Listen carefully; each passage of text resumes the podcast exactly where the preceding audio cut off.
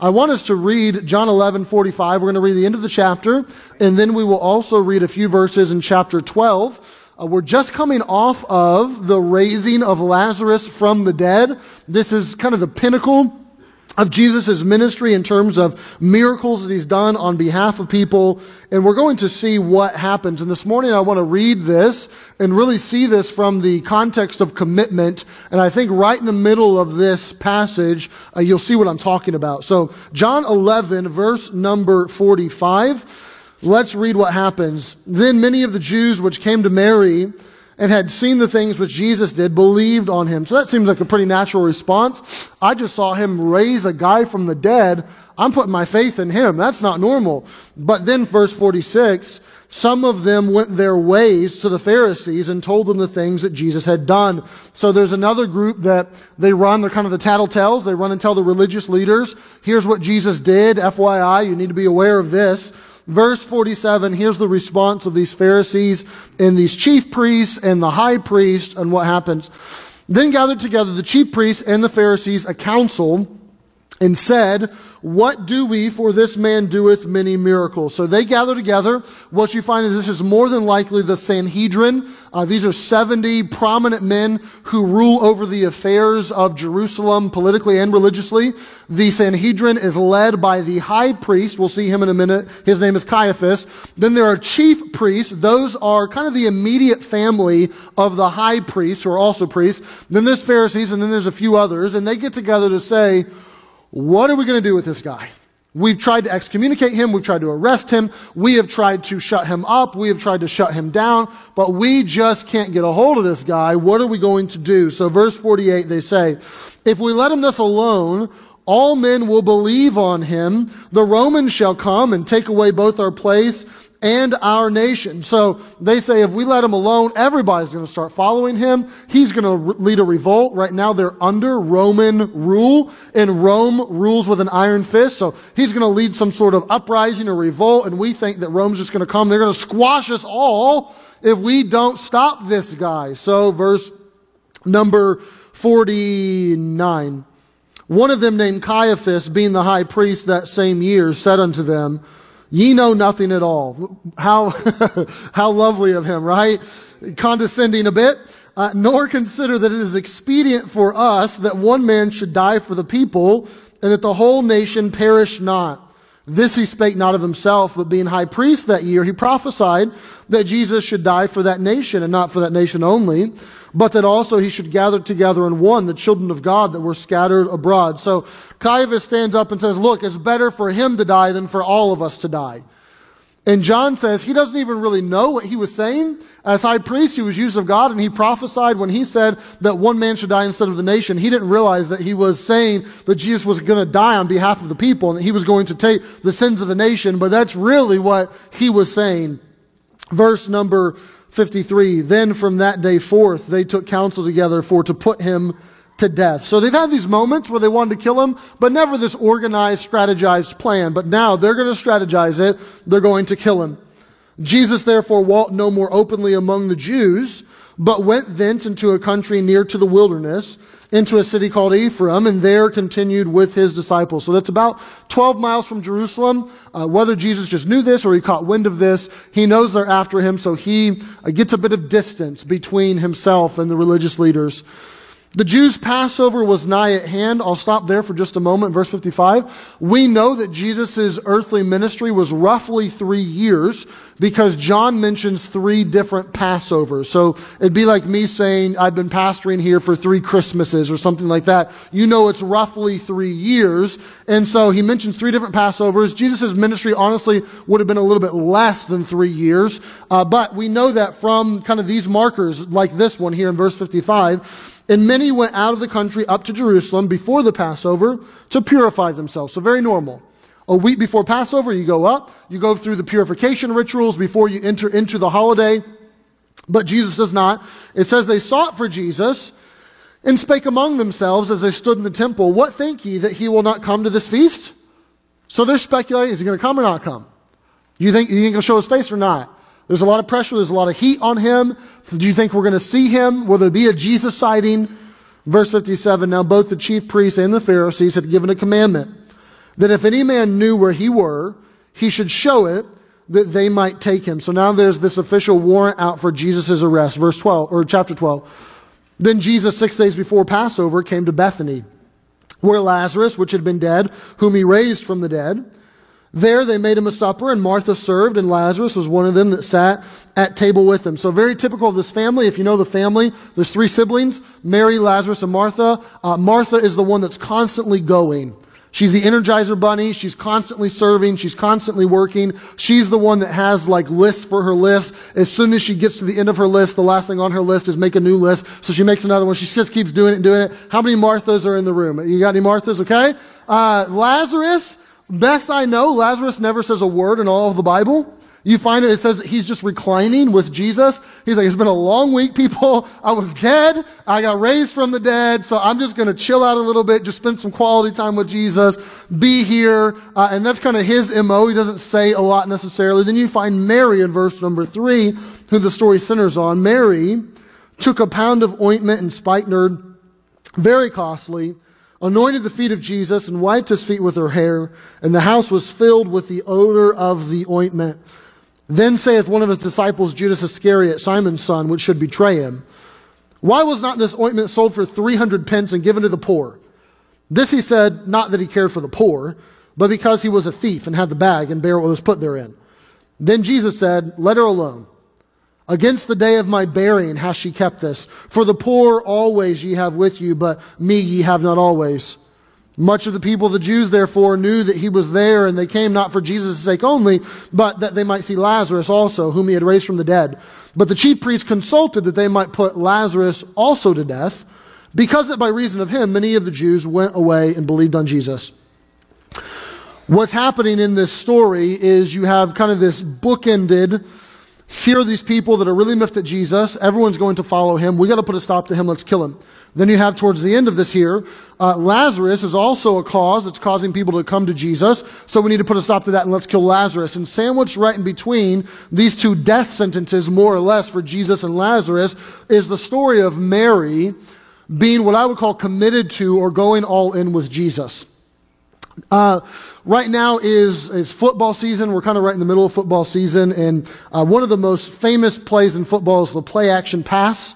It's the uh, idea of running a play to get the linebackers committed to the run so that they're vulnerable to the pass. If you don't know anything about football, I'll explain it very briefly. I'll, I'll give you just a, an elemental lesson in football. There's the offense that wants to score, right? There's the defense that wants to stop them. And the defense is basically three basic rows. You didn't know you get a football lesson this morning, but here it is. There's three basic rows. There's the front row, which is the linemen.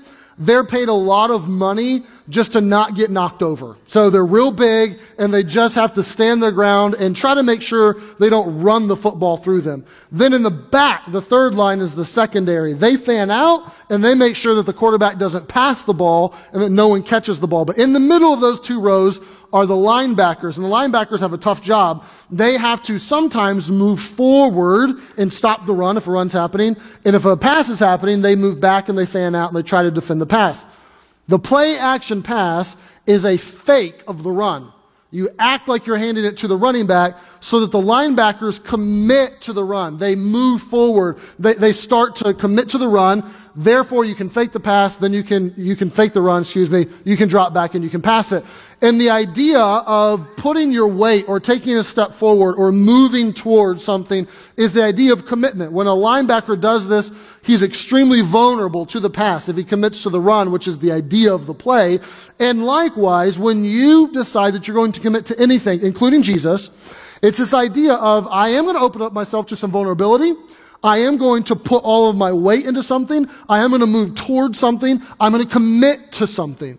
What you find in this passage is despite all of the tension and all of the danger and all of the hostility that is being leveled at Jesus and at Lazarus, despite this being so, so intense, Mary has this moment where she wants to move completely forward and put all of her weight and all of her commitment into Jesus by anointing him with this, with this ointment. You find that there's kind of different layers of commitment here exhibited in verse number three of chapter 12. The first commitment that you'll see is just very simply a financial commitment. Mary, we're told, takes a pound. It's not a pound, 16 ounces, kind of in, uh, it's the Latin litra, which means liter, which actually means 12 ounces. But she takes this pretty good amount of ointment that is very costly. We're told that it's spikenard, which means that it comes from the nard plant from India. Uh, they would take from the root and even the spike of the nard plant, which is why they call it spikenard. They would extract this oil, and it was very, very costly, as the text says. And Mary decides that she wants to put this on Jesus. Now, I don't think anyone was surprised at first we're told that they're hosting a supper, a banquet, a big celebration for Jesus. After all, he just raised Lazarus from the dead, so let's celebrate and have some fun here. Let's get a pinata and a cake or whatever it is. So it was very customary in this day and age as you came into a banquet, you came into a feast for the host or hostess to anoint you with some sort of fragrance or some sort of ointment. Why?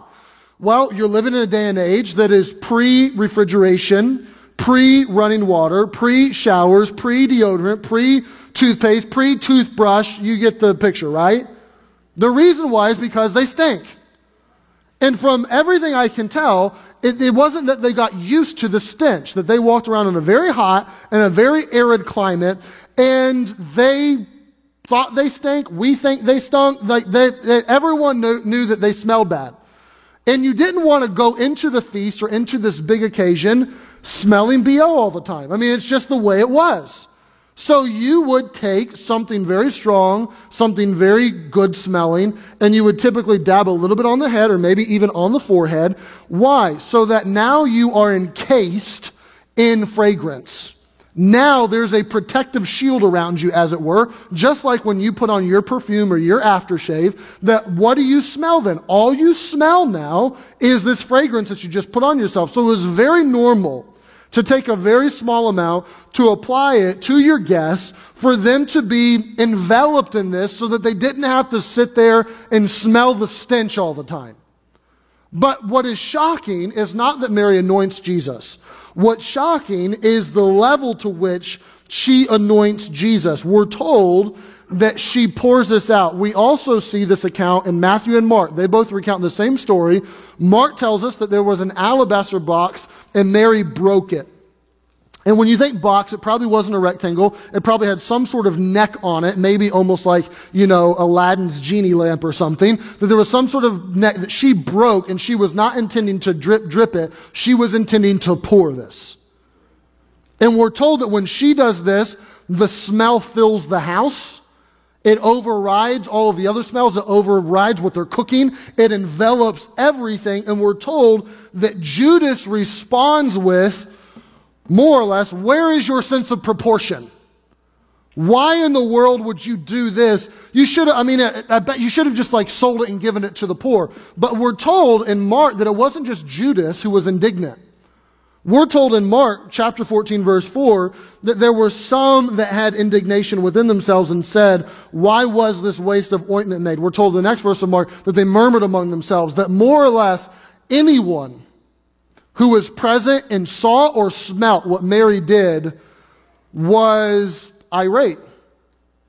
Anyone who had any sense of logic or common sense saw what she had just done, that she would take all of this and she would pour all of this out and give it to Jesus. That th- this is crazy. This is outlandish. Let's talk about her. Now it's not a celebration. Now we're just gossiping about Mary. Now we're filled with indignation. Now we're spouting out at her. Now we're mad because she just did this. Why? Because this was extremely expensive. This wasn't dollar store stuff. This was, we're told in the text, 300 pence. A pence was a day's wage. Uh, some translations will translate it as a year's wage because it's roughly a year's wage. Now, that's expensive. I, you tell me, you probably don't have a singular item sitting around your house that is worth a year's wage, whatever your year's wage is. Maybe you have a Mickey Mantle rookie card sitting somewhere, but you probably don't. You probably don't have an item that is sitting in your house that is worth 30, 40, 50, 60, 70,000 dollars. But this is. And this is, we're told by Mark, in an alabaster box. Very likely was an heirloom. To put it in an alabaster box, very likely this was something that was passed down from generation to generation to generation. And very likely, this was more or less the family's financial security. The only way that this is not the family's nest egg is if they're just like crazy rich. Now they may have been, but it would have been very abnormal to be that. And, and it's very likely that this is the security of the family. This is their version of their bar of gold or whatever it is to secure them against the disaster, to uh, secure them against the tyrant, to secure them against the famine, that they know that they are financially secure because we have this nest egg, this year's worth of wages contained in our alabaster box with this spikenard, that this, this is our financial security in sum total. Now, I don't know if John or Mark or Matthew were gracious not to tell us what Martha thought, not to tell us what Lazarus thought. But if you can imagine being in that room and smelling, what, I know that smell. Why, why is that so strong? And realizing what Mary has just done. Th- those who saw it, according to the gospel writers, said that they, they're indignant. They, they are angry about this because she pours it all out.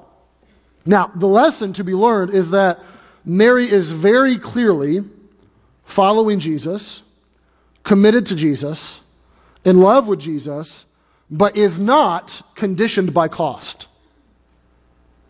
There is, there is no sense in her mind of Jesus, I will follow you as long as it doesn't cost me too much. Or Jesus, I will follow you as long as it's profitable for me. Jesus, I will follow you as long as you don't ask too much of me. There's no doubt that she is willing to give whatever Jesus wants. That all of her possessions are on the line. This isn't tithing. This is way above and beyond 10%. This is her saying, I, I, there's nothing too big. There's nothing too much. I will commit everything to you no matter the cost. And I think the question that stares us in the face is very simply Are your or my giving habits anything like this? And by that, I don't mean that you should liquidate everything you have today and that you should give it away. I don't necessarily mean that, although you should be willing to do that. I mean, do you move through life open handed? Do you move through life with a generous spirit? Do you go day to day, week to week, month to month, into missions conference, out of missions conference, with a heart to want to be generous, with a heart to want to give, with a heart to want to bless, with a heart to be open handed? Or do you move through that with a heart of, I got to hold on to this as much as I can. This is my security. My hope is, is inside of this, and I have migrated my hope away from God into my money, and this is what makes me feel confident. This is what makes me feel good. I, are you there? Because if you're not careful, you can find yourself in a spot to where you're just unwilling to give. And it's tough to imagine a world where giving is not a part of our rhythm, right? We don't really want to imagine a world where we celebrate birthdays and anniversaries and holidays and Christmas and, and, and graduations, but we don't give. There's something in us that wants to give, that wants to be generous, and if you're not careful, what you have to steward and to use as a tool and to be generous with can steal your affection and can steal your heart and it can put its hooks inside of you and all of a sudden you're not stewarding and you're not using it as a tool. It's something that has a hold of you. But Mary is a very, very clear example of someone who is not tight fisted.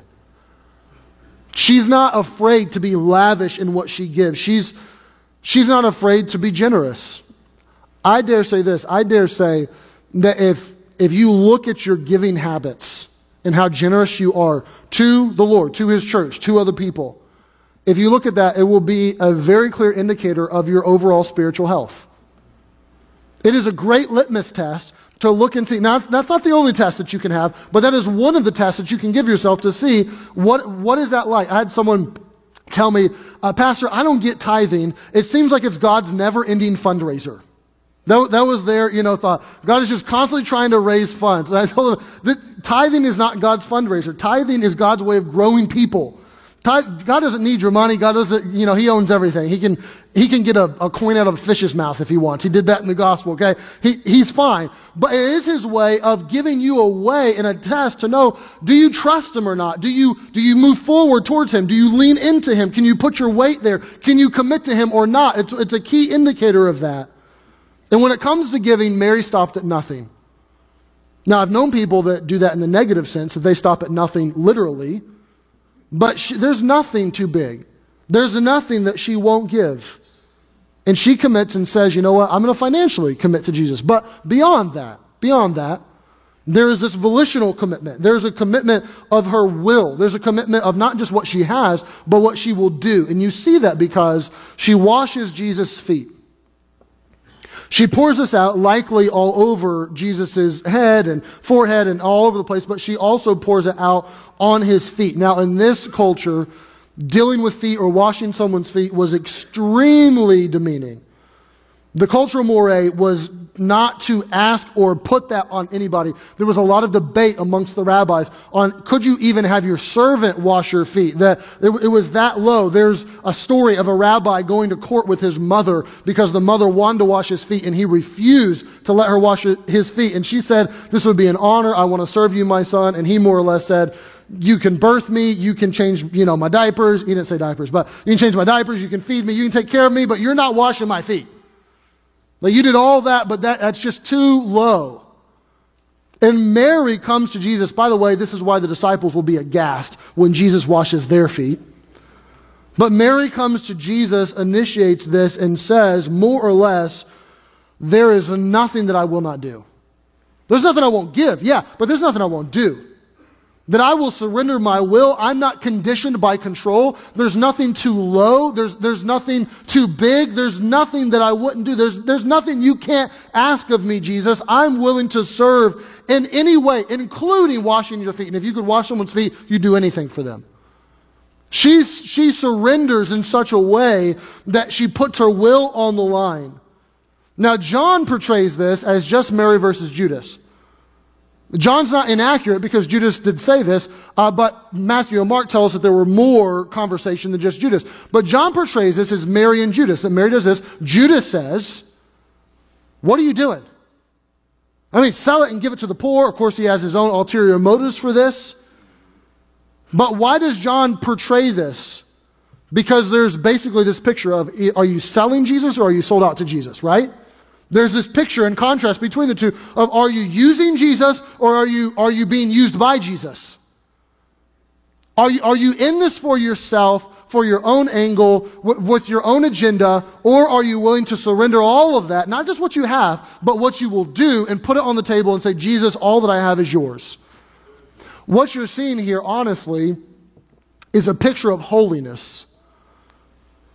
Now, most of you would think holiness, commitment, that those are disconnected because we generally think of holiness in terms of morality. You know, I, I, there's 100 rules I should keep. I kept 82 last week. I'll keep 84 this week, so I'll be more holy this week than I was last week. That's how we think of it, which actually isn't biblical. Certainly, if you're holy, you will act and behave the right way. But holiness is far beyond that. It has an idea of commitment. This is why in the Old Testament you can find that there's holy, like uh, furniture, there's holy pots, and there's holy chairs, and there's holy, you know, rugs. Why are these inanimate objects holy? Like, are they keeping a moral code? No, those items are holy because they are 100% completely dedicated to the service of the Lord and the worship of the Lord. Those items are holy because everything about them is committed to God. And the idea of surrender, the idea of committing, the, the, idea of putting all of your weight on, the idea of being all in is the idea of holiness, is the idea of all of me, not just what I have, but what I do. All of me is on the line. All of me is committed. All of me is surrendered. And I am willing to do that. And what Mary is doing for sure in this moment is in, in no uncertain terms. She's saying, I'm going to put all of me or anything that you would ask of me, Jesus, on the line. I'm not conditioned by uh, an ask too big. I'm not conditioned by something being too low or beneath me. My goal and my agenda doesn't, it doesn't lead the way here. I told you this before, but I'll tell you again because I'm young and have limited material. Give me 10 more years and I'll have more material. If I came to your door and knocked on it, and you said, Oh, hey, how you doing? You come in, Marc, stay out Likins." I would look at you confused. Because I would say, I'm Marc Likins. That's, that's me. Like, Marc can't stay in and Likins stay out. It's all or nothing.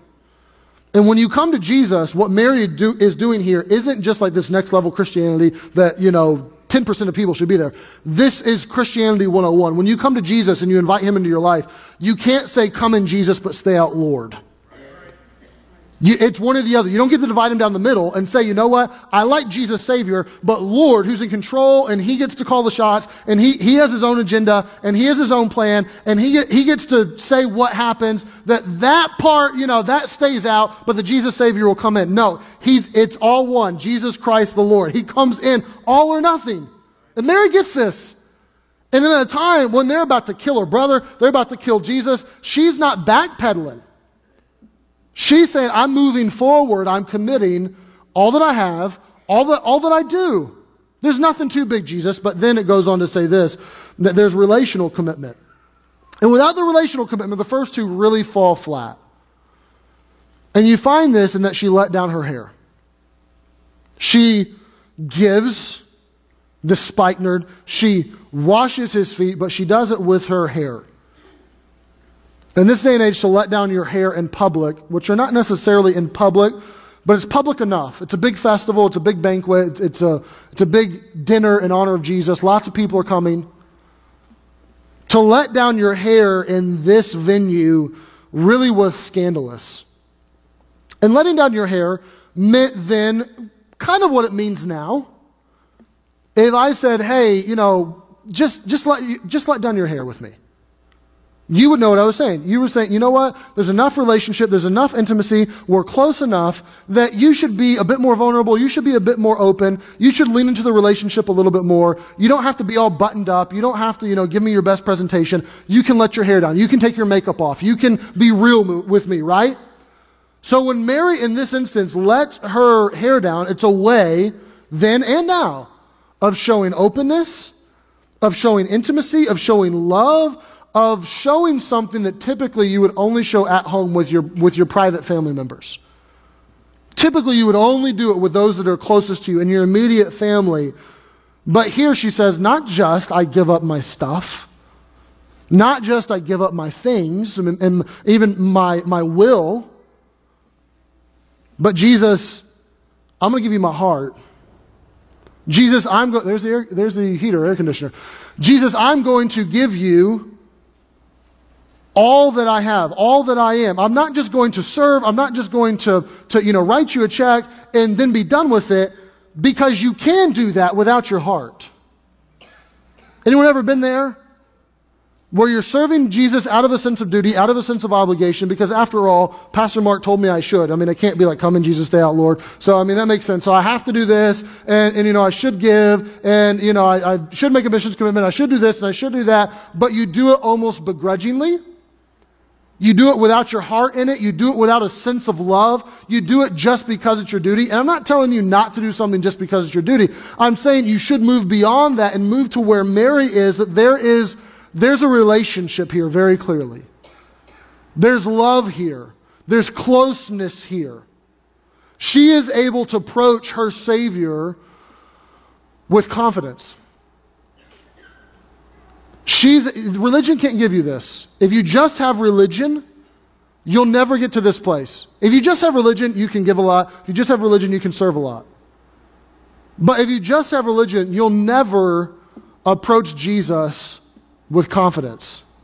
It'll always be, did I serve enough? Did I do enough? Am I good enough? Did I merit enough?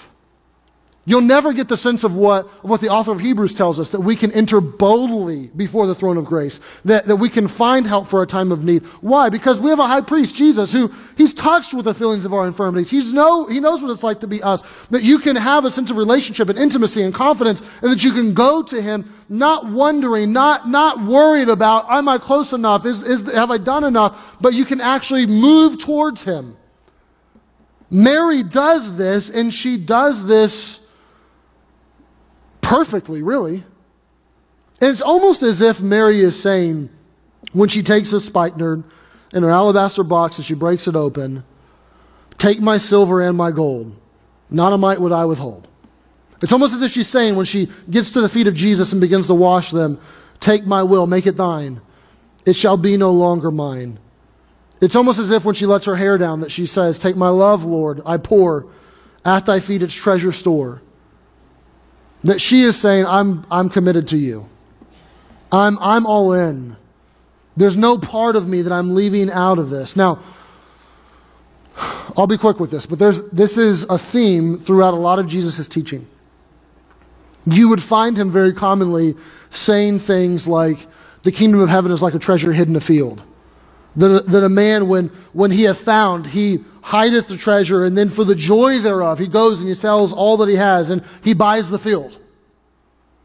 Why? Because I realize what I have. I realize what is so valuable that I will gladly sell all. I will gladly get rid of all. I will gladly liquidate. I will gladly go all in because what I'm getting here is so much grander and so much more beautiful and so much richer and so much more pleasant for me to have than, than to hold on to my will or to hold on to my possessions or to hold on to my own heart and to, and to guard this from Jesus. That if I will let this all go, I can do this with joy I can with joy let it all go because I know that I'm safe in Him and there's confidence there.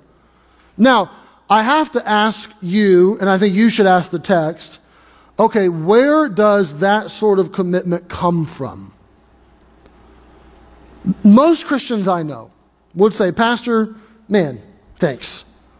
Mary was committed. You know, I, I, learned a couple cultural things that I didn't really know before. Man, the, the story, it kind of pops off the page a little bit more. That's awesome. She was really committed. I should be really committed.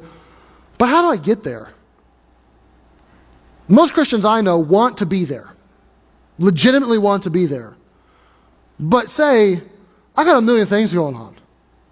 I, I, got the pressure of life. I got the pace of life. I got my, I got my kids. I got my parents' health and trying to help them deal with that. Or I got my own health problems. I got, I got all this, you know, I, I want to be there and I come to church and I leave, you know, all jazzed up and yeah, let's do that. But how do I get there? Is that just come to church, you know, more often and then I'll get there? Is that just read my Bible more often? Is that pray for five minutes a day? Like, what's the formula? And I, I don't think there's a formula, but I do think the answer is in the text. Verses 7 and 8 say this After Judas says, Sell it, give it to the poor, aka, you know, me too. Jesus says this Leave her alone. Everyone's mad, worked up. What is she doing? This is excessive. Where's your sense of proportion? Leave her alone. Let her alone. Against the day of my burying has she kept this. For the poor always ye have with you, but me ye have not always. Let me cover verse 8 first because that verse distracts us from verse 7. You read that little snippet of Jesus, and, and if you're not careful, you think that Jesus is saying the poor don't matter, and that distracts your mind, and you completely miss what he said in verse 7. I've heard a lot of, of talk on verse 8, very little on verse 7. Jesus is not saying that the poor are, you know, trivial. He's not saying what to do or not do with the poor, frankly. But he's definitely not saying they're trivial. When he contrasts himself to the poor, he is assuming that there is inherent worth in the poor and that Judas was not misfounded when Judas said that we should give to the poor. Right? It's like this. If I, if I told my wife, baby, I love you so much, I love you more than Cruz's Lego set. Or I told my wife, baby, I love you so much, I love you more than life itself. Which set of words mean more? Legos or life itself? Thanks, Dale. Life itself, right? Why? Because Legos are cheap. They're a couple bucks. Life is inherently valuable, right? So to say that my love is above and beyond life means that that is, that is special. That is amazing because life is inherently valuable. So when Jesus contrasts himself to the poor and he says that you have them, but this is good to give to me, he's not saying, oh, fiddlesticks on the poor. They're nothing, but give it all to me. What he's saying is that there is a lot of value there and there is an importance on prioritizing that, but I am, I am unique and I am over even above that. And that's an amazing statement. Okay, so get that straight first. But what's really important in this text is verse 7. That Jesus says, Leave her alone against the day of my burying, hath she kept this. What does that mean? Because that's the key to the whole passage, really. Jesus is saying, more or less, she knows I'm going to be buried.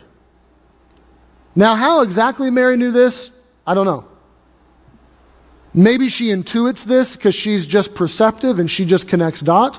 Maybe she's heard the rumors that people went to the Pharisees and that there's a death warrant out on Jesus and that people went to the Pharisees and now there's a death warrant out on Lazarus and she perceives and just uh, the dominoes are falling that way. They're probably going to kill Jesus. You know, he's at my house. Maybe Jesus told her I'm, I'm going up to Jerusalem. You know, but somehow she knows that Jesus is going to be sacrificed.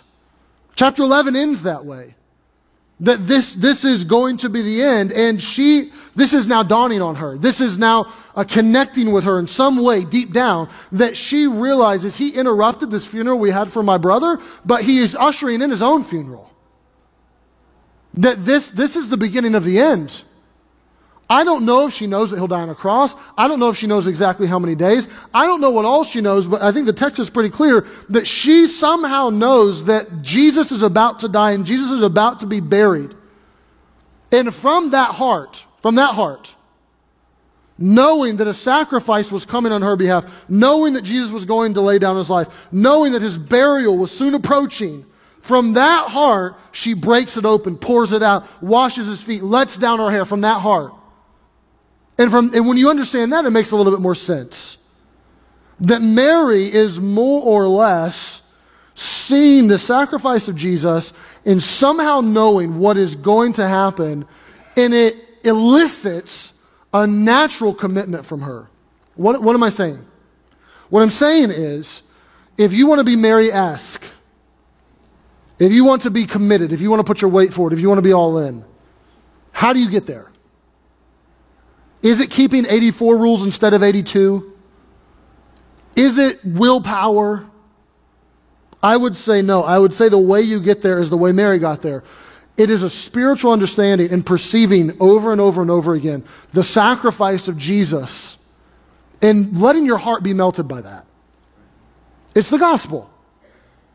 It is allowing this to connect with you, and it's her seeing the sacrifice, her being awakened by his love, that all of a sudden this commitment and this extravagant love blossoms out of her heart because she wants to give back to her Savior who is in fact going to be sacrificed for her. And I don't know any other way to truly, authentically get to where Mary's at other than that. I don't know any other way than to remind yourself over and over and over and over again and preach to your own heart the truth of the gospel over and over and over again that He loves me. He died for me. He sacrificed Himself for me. He was buried for me. He rose for me. And to allow that, just to, just to talk that through over and over and allow that to connect with yourself and allow that to move you to commitment. Because any other way, frankly, is going to be somewhat plastic. He initiates the love. He, he's the miraculous one. He's the Savior. And so I'll give all.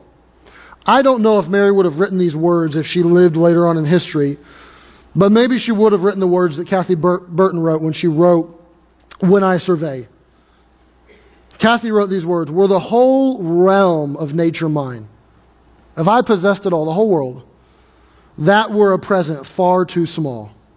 Love so amazing, so divine, demands my soul, my life, my all. I think this is where she's at.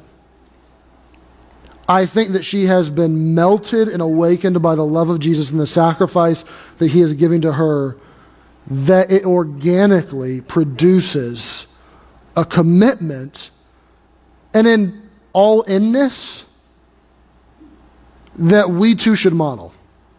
And I hope that if you're not there this morning, that you can get there. Because as we sang They'll Come to the Altar, the Father's arms are open wide. There's nothing between you and God other than what you have. If you'll turn and run to Him, He'll accept you and you can be there. Would you bow your heads with me this morning?